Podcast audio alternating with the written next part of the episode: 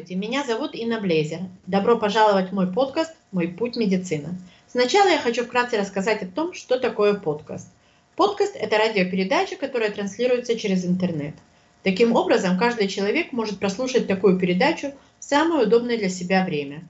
Во время мытья посуды или прогулки с собакой, в поезде или в спортзале, то есть любую свободную минуту. Подкасты очень популярны в США и становятся все более популярны в Израиле – но все же они пока еще совсем неизвестны русскоязычной публике. Как и где вы можете прослушать подкаст? Во-первых, в моих группах в Фейсбуке. Кроме того, в вашем телефоне есть специальная аппликация. Если у вас iPhone, она называется подкаст, ее даже не нужно скачивать, а просто найти в ней наш подкаст по названию «Мой путь медицины». Если у вас Android, то вам нужно загрузить аппликацию, которая называется «Подкаст Addict». У вас воз... Если у вас возникнут технические проблемы или вопросы, вы можете обратиться ко мне лично или на моей страничке в Фейсбуке. Теперь пару слов о том, что же будет в моем подкасте. Судя по названию, понятно, что речь пойдет про медицину, а в частности про израильскую медицину. Я собираюсь приглашать в свой подкаст самых интересных русскоязычных врачей, которые будут говорить о медицине вообще, об израильской медицине и, конечно же, о своей специальности, почему они ее выбрали, что нового, какие у нее перспективы, а также они ответят на самые интересные вопросы, которые обычно поступают им от пациентов. Сегодня мой гость – главный врач больницы МИРА, владелец компании доктор Хайтун Мирпаот Мумхим, доктор Алекс Хайтун. Здравствуйте, доктор. Добрый день. Может быть, вы хотите себя как-то по-другому представить? Ну, почему? Мне, собственно говоря, вполне нравится то, что вы назвали, то, что вы произнесли. Я таки, да, доктор, я таки, да, главный врач, и да, владелец клиники доктор Хайтун Мирпаот Мумхим, поэтому все нормально, вполне. Окей, тогда начинаем. Э, поскольку мой подкаст называется «Мой путь медицина», то самый логичный вопрос, первый, это почему медицина стала вашей дорогой? Почему вы выбрали медицину? Ну, знаете, э, медицина – это такая специальность, где э, ты понимаешь, что ты выбрал правильную, правильную дорогу, обычно уже на таком этапе, когда развернуться сложно. Э, мы никто не знаем, что нас ожидает, когда начинаем учиться. Ну, а поначалу была романтика, операции на сердце, мозгах и прочие разные радости. Ну, а потом уже выяснилось, видимо, достаточно случайно, что все-таки мне это очень-очень дело нравится. Ну и влияние мамы, конечно, у меня мама врач. Как я там оказался? Ясно. Я понимаю, что вы начали учиться еще в России и приехали сюда уже врачом. Э, я, да, начал учиться в России. Э, на самом деле закончил я э, на последнем курсе я работал примерно 3-4 месяца в Германии, потом вернулся в Россию, получил диплом, Работал какое-то время в Московском институте туберкулеза, защитился там же, потом переехал опять полгода, работал в Германии, э, а потом переехал в Израиль. Здесь уже я э, сделал резидентуру, одну, вторую. Так что мой путь можно разделить, наверное. Начало образования в России, получение окончательного образования в Израиле. Вы упомянули, что у вас есть две главные резидентуры, да? Я даже не знала, что это слово так называется. Что это э, врач-анестезиолог и врач-специалист по реанима- реаниматолог, правильно? Угу, есть такое дело. На самом деле э, на русском языке, видимо, аналога слова резидентура или итмахут на иврите не существует. У них есть вариант ординатура, то есть э, люди получают специальность в ординатуре. Ординатура в России в среднем два года, а резидентура в Израиле, например, по анестезиологии, это пять с половиной лет. Несколько по-другому устроено э, постинститутское образование, постинститутское обучение. Но да, у меня есть, э, я закончил э, итмахут или резидентуру по анестезиологии в Адасе, а после этого сделал тат итмахут, то есть fellowship по реанимации. И, конечно же, долго работали в этих специальностях. Я, собственно говоря, продолжаю работать в этих специальностях, потому что в качестве своих обязанностей главного врача я до сих пор достаточно много времени уделяю операционным. Это продолжает меня интересовать. На самом деле есть некая проблема для меня в этом плане, потому что сидеть на двух стульях все сложнее и сложнее, и работать приходится все больше и больше. Надо, видимо, все-таки будет когда-то выбирать. А не хочется пока. Ну и кроме того, у вас появилась еще одна специализация, которая называется эстетическая медицина, и которая также вы сейчас уделяете достаточно много времени. Это правильно? Да, больше 80%, наверное, моего времени я таки, да, нахожусь в эстетике. Понимаете, э, в Израиле нет такой резидентуры, как эстетическая медицина. Она не существует. Необходимость этого назрела, но в настоящий момент этого все еще нет. А эстетикой я занимаюсь уже 17 лет. Э, сначала это было достаточно случайно, но потихонечку э, стало главным, наверное, в моей жизни. Не так давно я открыла в группе в Фейсбуке группу под названием Face Control, которая, в общем-то, и посвящена э, бьюти-процедурам, эстетической медицине, пластической хирургии. И только причина открытия этой группы была в том, что я поняла, что получить объективную информацию очень трудно по всем этим вопросам. И мне хотелось создать некую такую группу поддержки, с одной стороны, где будут клиентки, с другой стороны, где будут специалисты, чтобы получить максимально возможную объективную информацию. Но прежде, самый первый вопрос, который возникает, это как выбрать врача. Предложений бесконечное количество. Весь Facebook заполнен рекламой. Всю, всюду рекламу мы видим. От телевизора до э, постеров на улице. И вот мой первый вопрос такой, самый базисный вопрос. Как выбрать врача? Ну, смотрите, у вас, например, ведь не возникает вопроса, как выбрать себе э, туфли, да, хотя рекламой туфель тоже наполнен интернет и все остальное. Э, вы как-то эту проблему решаете, да? Считаете, что лицо – это проблема э, больше, чем, скажем, нога. Ну вот люди, которые страдают от э, хальбус-вальбус, так не думают. Для них ноги важнее.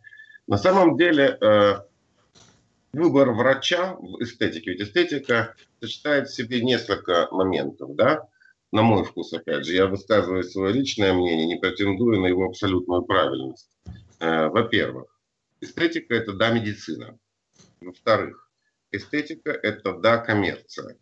Э, и в-третьих, эстетика все-таки, э, она искусство, да? То есть, вот э, главный вопрос. Эстетическая медицина, она больше к эстетике или она больше к медицине? Она больше к магии. Понимаете, медицина тут такая. Мы должны знать анатомию, мы должны знать, куда нам лезть не стоит, мы должны знать физиологию, мы должны знать, что такое кожа, из чего она состоит, мы должны знать процессы старения. Э, вторая часть – это что мы делаем. То есть тут есть оператор, врач, есть препараты, то есть методы. Да? То есть э, выбор э, врача зависит в том числе от того, насколько он владеет методами, которые он предлагает. А вот тут у вас достаточно сложно. У вас и у меня, например, как у потребителя, сложно понять, владеет ли он этим достаточно или нет. Поэтому, на мой вкус, самый главный, самый главный критерий, э, как, по которому можно выбрать врача, это все-таки рекомендация, а не реклама. Да? Это первое. Второе – это личная химия. То есть тогда, когда вы приходите на консультацию к тому или иному врачу, то вам э, нужно обязательно почувствовать расположение к нему. Кстати говоря, и врачу тоже нужно это расположение почувствовать. И должны совпадать ваши взгляды э, с врачом на эстетику, о том, что такое красиво. Okay? Э, кому-то нравятся большие пухлые губки, кому-то, наоборот, это не нравится и кому-то нравится подчеркнутый скулы, кто-то хочет э, от этого избавиться. Это раз. Потом еще такой момент. Безусловно, все врачи так или иначе зависимы от э, спектра услуг, которые у них есть. То есть, например, от аппаратов. Мало клиник в Израиле, которые располагают всем и могут... Они э, вообще есть такие клиники? Э, по поводу того, что клиники, где есть все, я не знаком с этим. Э, мне это неизвестно чтобы было все, все, все, все, все, я не знаю. Я знаю такие клиники в России, где есть буквально все. Таких клиник в Израиле мне, э, мне лично неизвестно. Ну, если что есть, но я об этом не знаю. Э, вот по поводу выбора это так. Рекомендации, личная химия. именно тут главный как бы и вопрос, да, то есть если у врача в клинике есть какой-то аппарат, то естественно, что он будет тебе рекомендовать процедуру, которая можно сделать с помощью этого аппарата, а не какую-то другую процедуру. Именно поэтому объективную информацию очень сложно получить. Хотя, возможно, что однозначного ответа на большинство вопросов просто нет. Что может быть и такое решение, может быть и другое решение. И таким образом все, опять же, основывается на доверии врачу. А как вообще уровень израильской эстетической медицины? Потому что очень часто говорят, во-первых, очень многие рекомендуют, рекламируют, хотят э, ехать э, делать различные процедуры в странах бывшего СНГ, в Россию, Украину. Кто-то рекомендует ехать в, Северную, э, в Южную Корею. Каков уровень израильской эстетической медицины по сравнению с мировой вообще, и в частности меня интересует с э, российской. В России великолепно развивается все, что приносит деньги. Okay? Историческая медицина приносит деньги. Российский рынок по сравнению с израильским рынком – это сравнивать море и каплю. И поэтому, безусловно, в России существует высокий уровень медицины. Эстетическая. Да. Теперь, значит, э, но так как, опять же, в России рынок громадный, и там есть деньги, там существует громадное количество хакеров. Okay? Поэтому вопрос в том, кому вы попадаете. В России есть люди, работающие на мировом уровне. Я вам приведу пример, например, доктора Огурцова. Она относится к 14 э, международным тренерам по Аптосу, который ездит по всему миру и учит работы по этой методе. Okay? Э, есть э, достаточно большое количество врачей, э, которые из России, которые, например, являются председателями сессий на международных конгрессах. Это первая сторона. Okay? Теперь вторая сторона. Вторая сторона состоит в том, что... А, еще момент, который очень важно отметить, связанный с Россией. В России нету такого э, количества судебных исков против врачей это значит, что врачи меньше боятся. Это значит, что они больше рискуют. Больший риск означает и большее количество осложнений, и приобретение определенного рода опыта, который сложно приобрести в других условиях. Я вам приведу пример. В США, например, э, э, официальное разрешение на использование силиконовых имплантатов в увеличении груди было получено не так давно. А до этого они использовали экспандеры с водой э, normal selling. Okay? Э, то есть, когда весь мир давным-давно уже набирал опыт по этим силиконовым имплантантам, американцы все еще бились за разрешение. То есть, э, скажем так, их опыт меньше. Или в Бразилии, например, сказать, использование имплантантов для увеличения, там, создания формы ягодиц, он колоссальный. Операции по изменению пола в Таиланде делают больше, чем в любых других странах мира. Естественно, что они накопили опыт. То есть в России есть и есть. Для меня, например, сказать, не очень понятно поехать в Россию и сделать что-то там по другой причине. Причина такая. Вы сделали какую-то процедуру за 3000 километров от места, где вы живете, и вернулись. Возникли какие-то осложнения. Кто ими будет здесь заниматься? Это первый вопрос. Второй вопрос. Список препаратов, разрешенных в России и разрешенных в Израиле к использованию, он разный. Человек поехал в Россию, сделал опять же какой-то препарат, после чего он так или иначе осложнился, вернулся в Израиль. Здесь этим препаратом не пользуется. Соответственно, возможности лечения осложнений и опыта по лечению осложнений нет. Теперь, чем в основном вызвано стремление поехать в Россию? Безусловно, ценой. Продажная стоимость э, в России более низкая. Поэтому, сказать, это привлекает людей. Но поймите, что все-таки, наверное, мы продаем не шприцы. Да? Мы все-таки продаем результат. По поводу результата, я не думаю, что израильская косметическая медицина, она находится на каком-то низком уровне. Она на высоком уровне. У нас есть куча компаний, которые, так сказать, разрабатывают технологии. У нас есть компании, которые производят лазеры и другие приборы, подающиеся по всему миру. У нас есть большое количество врачей, которые признаны гуру э, на международном уровне, там, начиная от Марины Ландовна, которая читает лекции на всех конгрессах. И у нас есть доктор Кремер, который сказать, гастролирует по всему миру и дает там лекции. Ну, меня, например, приглашают достаточно часто читать лекции на конгрессах в ту же Россию. Так что, вы знаете, сравнить уровень очень сложно, э, но я считаю, что мы занимаем вполне достойный уровень. Это очень приятно слышать.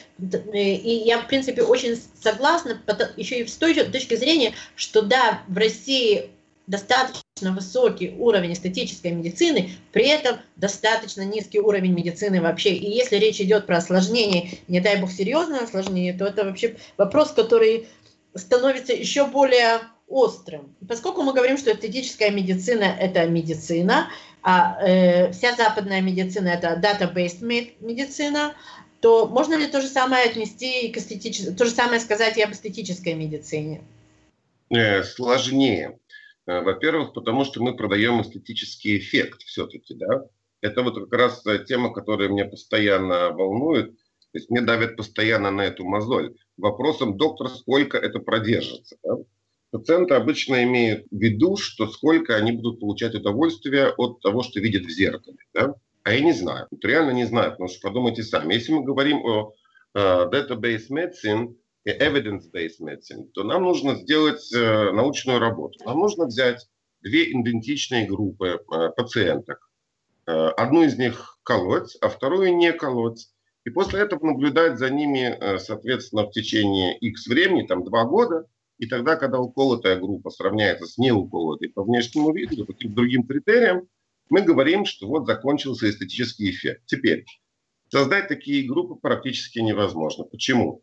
Даже однояйцевые близнецы абсолютно похожие к 30 годам набирают э, различия во внешности. Это первое.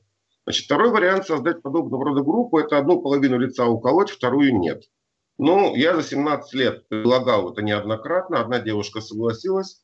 Э, ну, на следующий день она прибежала с тем, чтобы я, тем не менее, ее уравновесил. Да? То есть мы реально не знаем. Что мы, да, знаем? Мы знаем, сколько времени препарат, та же гиалуроновая кислота, держится у человека в организме. Да? То есть мы сделали сказать, инъекцию гиалуроновой кислоты, после этого берем оттуда гистологию, смотрим, когда сказать, изменения э, исчезают.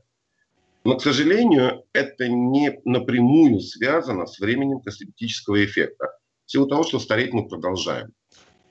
Вот и все. Поэтому сказать, сколько длится эффект, практически невозможно. Была пациентка, совершенно замечательная такая девушка, которая приходит ко мне в разных настроениях. Иногда очень в хорошем, иногда очень в плохом. Э, вот, значит, она пришла в жутком совершенно настроении, не знаю почему. Вот, и сказать, с порога начала такую агрессивную речь. Доктор, я посмотрела на свои фотографии четырехлетней давности. Я у вас лечу из клиники уже 4 года. Я абсолютно не изменилась. Я вложила такое количество денег, я абсолютно не изменилась. Я говорю, слушайте, ну большего комплимента я за последние несколько месяцев не получал. Вот как это? Ну так, как, когда вы пришли первый раз, вам было 40, а сейчас вам 45. А вы не изменились, это же хорошо. То есть, понимаете, тут есть определенного рода э, ожидания женщины, которая приходит в косметическую клинику к косметологу. Да? Причем эти ожидания очень разные. Например, человек зарабатывает там миллион, и для него потратить 10 тысяч, это не обратить внимания. Или человек, который потратит 10 тысяч, берет суду. Для него это бешеные деньги. Мы делаем, допустим, что эти люди абсолютно похожи, да? Мы делаем абсолютно одинаковую программу, получаем абсолютно одинаковый результат. Вот первый человек, который потратил маленькую для него сумму, будет очень довольным. А второй человек нет, потому что он потратил бешеные деньги и ждет бешеного результата. Вот эта часть эстетики к медицине не относится. Но зато очень относится к психологии. Ну да, конечно. Великолепно относится к психологии. То есть, э, ну как бы любой врач должен быть в большей или меньшей мере психологом, но я понимаю, что врач, который, особенно врач, который Э, имеет дело с женщинами, и врач, который занимается эстетической медициной, это вообще такая немалая часть его работы. Думаю, что да, это основная часть нашей работы. У хирурга, например, не очень нужно убеждать человека сделать аппендикс. Его убеждающая речь очень простая. Да? Он говорит так, или на стол, или помрешь. На этом его убеждение заканчивается, он может уходить. Да? Значит, а у нас это так не происходит, потому что ну, нельзя... Нет, например... потому что ваша медицина, эстетическая медицина, это медицина для здоровых. Не обязательно. Это не обязательно медицина для здоровых, потому что к эстетической медицине, например, относится заполнение дефектов после э, каких-то, сказать, э, онкологических операций. Э, к ней же относятся ну, к эстетической медицине, к хирургии. Я этим не занимаюсь, но тем не менее. Э, например, уменьшение груди в случаях, когда это очень большая грудь, и она будет э, размеры таковы, что приводит к искривлению позвоночника. Это не совсем медицина здоровых людей. Очень многие препараты, кстати говоря, в эстетике были разработаны для того, чтобы скрывать липодистрофию у больных со СПИДом. Тут куда бы вы ни пошли, я всегда смогу сказать нет, не обязательно. Да? Наша область, она такая непонятная. Но вы правы в одном, что психологии там очень много. А как часто вам приходится говорить пациенткам, не надо? Часто. Я бы не рекомендовал. Часто. Часто. Особенно это связано, кстати говоря, с молодыми девочками, которые приходят делать губки. Э, то есть сейчас есть э, некая такая тенденция, четко нами выраженная и отмеченная, и даже уже описанная, э, под названием инсталук. Да? То есть девочки хотят выглядеть так, как выглядят их подружки в Инстаграме. При этом э, вот эти вот законы э, социальных сетей, там есть определенного рода снимки под определенного рода углом, и они хотят выглядеть хорошо на снимках. Им не интересно, как они выглядят в жизни это, э, на мой вкус, патология, и я просто не хочу в этом участвовать. Я вижу молодую девочку с красивыми губами, которая подходит ее лицу, и совершенно неинтересно ее менять. То есть, ну хорошо, заработаю я на этом еще немножко, но чувствовать я себя буду при этом плохо. Не мое. Но если вы заговорили про Инстаграм, Э, как-то в моей группе был такой вопрос, почему у израильских врачей нету э, инстаграмов, в которых есть много фотографий до и после? Господи, боже мой. Ну, во-первых, потому что, сказать, дайте мне любую фотографию, и я вам в течение 15 минут сделаю эту фотографию после. А если хотите, сделаю из этой фотографии фотографию до. Да? Значит, э, вот реально, я в свое время, когда меня достали уже этим вопросом, почему нету фотографий до и после, по нескольким причинам. Первое.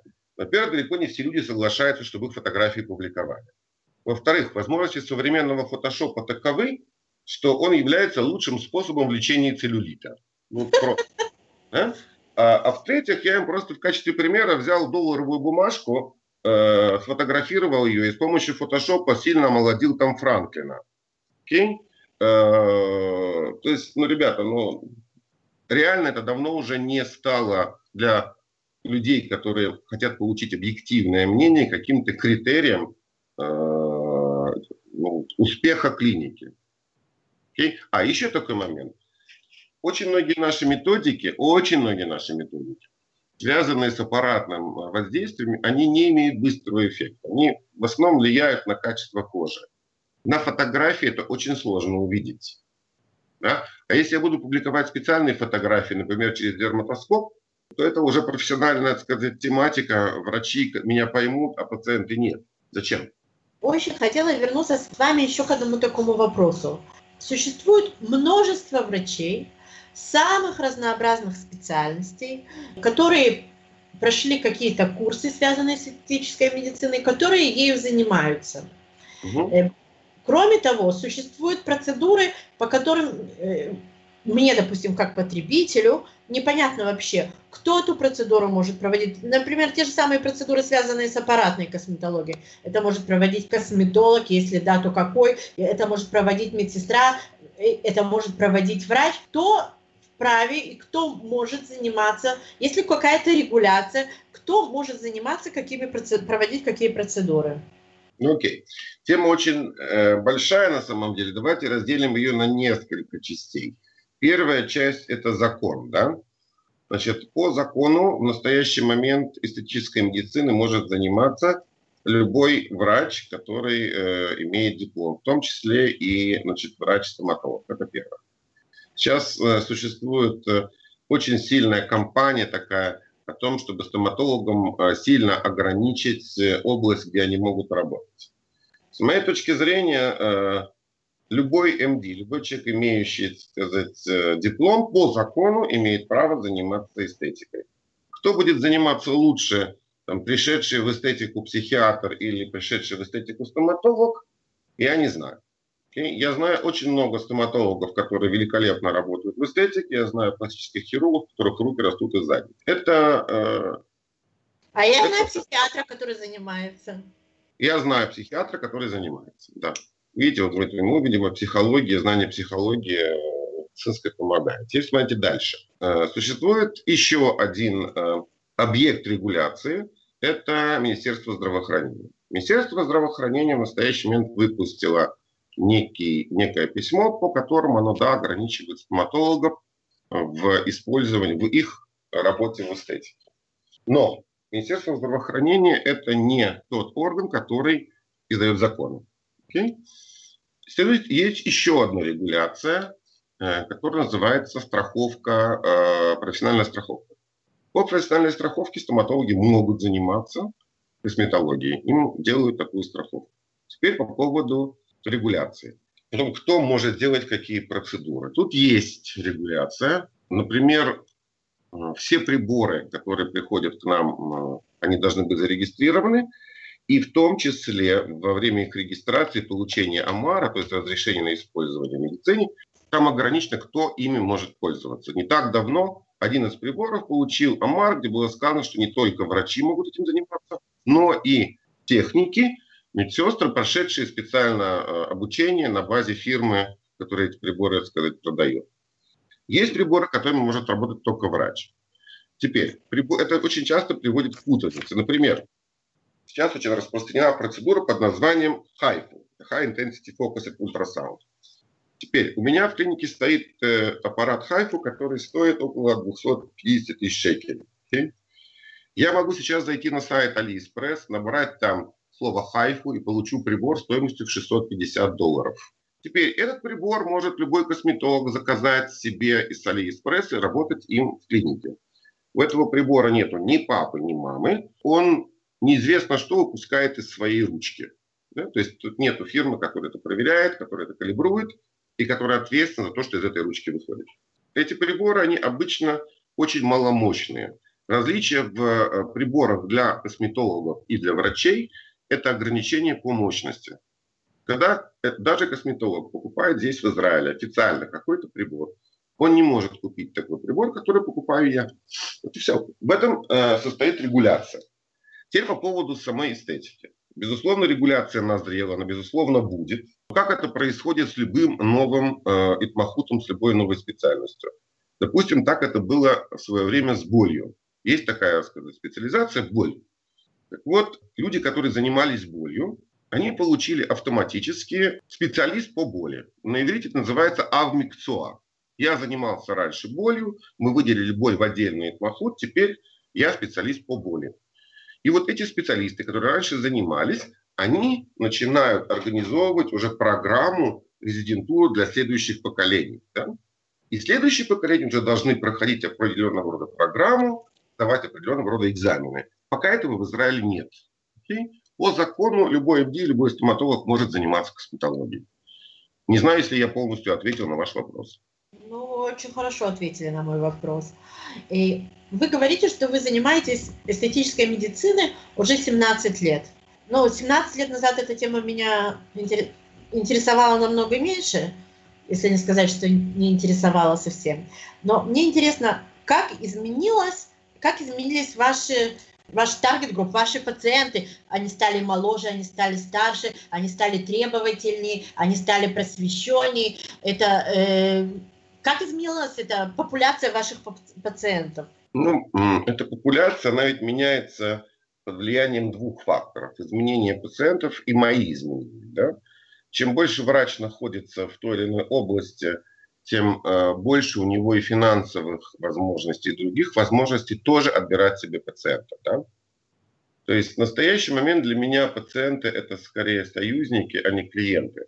Я таких ищу, такие мне нужны. Теперь что происходит? Во-первых, знания общества и потребности общества в косметологии растут. Несколько факторов. Ну, представьте себе, лет 30 назад женщина, которая рожает в 50 лет, была редкостью. Да? 30 лет назад, 50 лет, это была бабушка, она должна была сидеть, вязать э, носочки и готовить себе место на кладбище. Сейчас, 50 лет, женщина на пике карьеры, э, она выходит еще раз замуж, чаще всего за мужчину моложе себя – То есть все изменилось, да? Мы живем дольше и живем качественнее. Теперь, так как мы живем дольше и качественнее, то э, люди, которые доходят до 50 лет, их все больше и больше поджимает снизу молодое поколение. И по карьере, и по всему остальному, по социальной жизни тоже. Поэтому потребность... Каждый год 20-летних становится все больше, да? Да, да. От, э, не только 20-летних. Вообще людей, которые ведут активный образ жизни, становится все больше. Раньше на лыжных так, это пришел тут дышать мой ирландский волкодав, он тоже интересуется эстетикой. Вот, значит, э, раньше, когда мы приезжали на горнолыжный курорт, там были бесплатные скипасы для людей после 65 лет. Да? Вот сейчас эти бесплатные скипасы уже только с 75 лет, знаете. Серьезно? Да, да, да. То есть э, они так тихенько посчитали, видимо, и поняли, что в 65 лет, 60 лет сейчас уже их так много, что они просто разорятся, если будут давать всем бесплатно. То есть э, жизнь меняется. Это первый момент. Второй момент. Приехало достаточно много людей из э, России и Украины. В России и Украине демографическая ситуация, она такая, что заставляет женщин заниматься э, косметологией гораздо раньше. Да?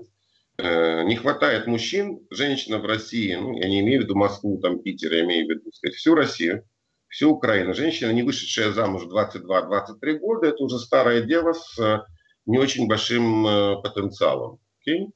Э, это меняет общественное мнение. Значит, она, не выйдя замуж в свои там, 25-26 лет, начинает чувствовать себя в панике. Выход из паники какой? Конкуренция у нее молодые, и она хочет тоже выглядеть молодо. Поэтому время обращения в клинику для них, возраст обращения в клинику более ранний, чем у нас. Вот эти девушки, приехавшие к нам с той психологией, приехавшие не только в последнее время, я говорю вообще о людях, которые приехали там, за последние 15-20 лет, они сильно изменили климат вот в этой области в нашей стране. Да? Но это вы по себе, собственно говоря, знаете. Вы тоже здесь давно. Кстати, это все можно сказать и, например, все, что связано с модой, да, все, да, что связано... С одеждой, да, с одеждой, со вкусом, с косметикой. Абсолютно с вами согласна. Вот. То же самое произошло и в эстетике. Okay? То есть раньше, когда я говорил о том, что нужно начинать как можно раньше, я не говорю о том, что нужно уколоться как можно раньше. Но как можно раньше нужно подумать о том, что защищать себя от солнца, э, нормально пить, нормально спать, да, э, на меня смотрели как на, как на достаточно странно. Сейчас это общепринятая тенденция. У меня был такой случай в свое время. Снимали ну, не заказной э, какую-то программу снимала тогда еще начинающая Амалия Дуек. И она там ходила по клинике, где я работала часа два, задавала разные вопросы, снимала людей и так далее. В том числе она задала мне вопрос о том, какой самый молодой ботокс я сделал в своей жизни. Я сказал, сделал своей дочке, ей было 13 лет. Она отказывалась одевать очки, сморщила себе межброви. Я специально развел этот ботокс так, чтобы он, так сказать, был болючий. И я ее уколол. Сейчас следующий день пошла заказала себе очки. Так вот, из всего э, интервью на два с половиной часа в прайм-тайме запустили исключительно эту вещь. Да? Значит, завтра ко мне прибежал руководство клиники, там оно рвало на себе бороденку с криком, что ты сделал, мы все испортили. Ну, мы знаем, любая реклама это работает, даже отрицательно. Так вот, был жуткий совершенно сказать, наплыв клиентов, причем молодых. Я считаю, что начинать нужно как можно раньше. Просто что начинать? Да, собственно говоря, я высказал уже эту мысль, начинать нужно раньше. Вопрос, что начинать? Быть переколотыми, безусловно, нельзя. Быть неестественными нельзя. Вообще задача эстетики – это людей э, не менять, а все-таки их освежать.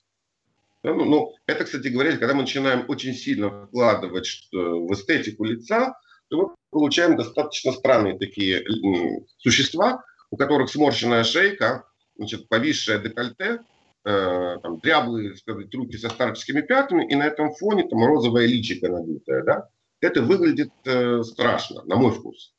Ну, я опять же подчеркиваю, что это мой взгляд на эстетику, со мной могут многие не согласиться.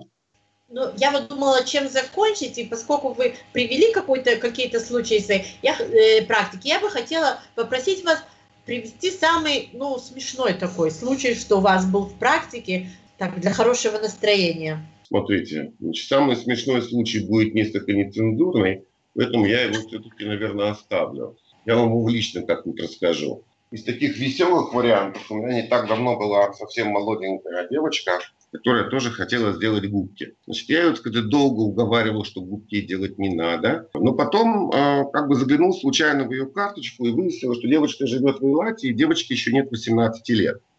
Вот тут я возрадовался, что наконец-то я от нее избавлюсь. Сказал, так, смотри, родная, во-первых, я не могу тебе ничего колоть без согласия родителей.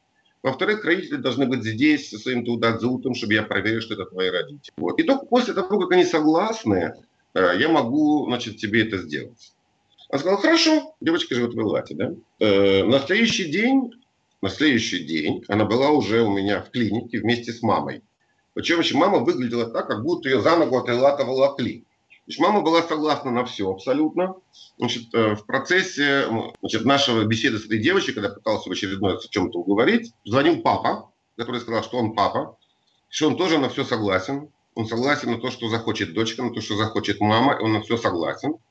Вот. В общем, короче говоря, какого-то такого выхода административного у меня уже не оставалось. Девочка вот. хорошо воспитала своих родителей. Девочка великолепно воспитала своих родителей. Вот родители просто, так сказать, бежали за ней с кредитной карточкой в зубах. Что хочешь, милая. Значит, ну, значит, усадил я ее на кресло и сказал, знаешь, одна, давай мы сделаем с тобой такую вещь. Значит, я сделаю тебе такой препарат, который будет очень недолго держаться. Сделаю тебе его бесплатно, вообще. Денег за это не возьму.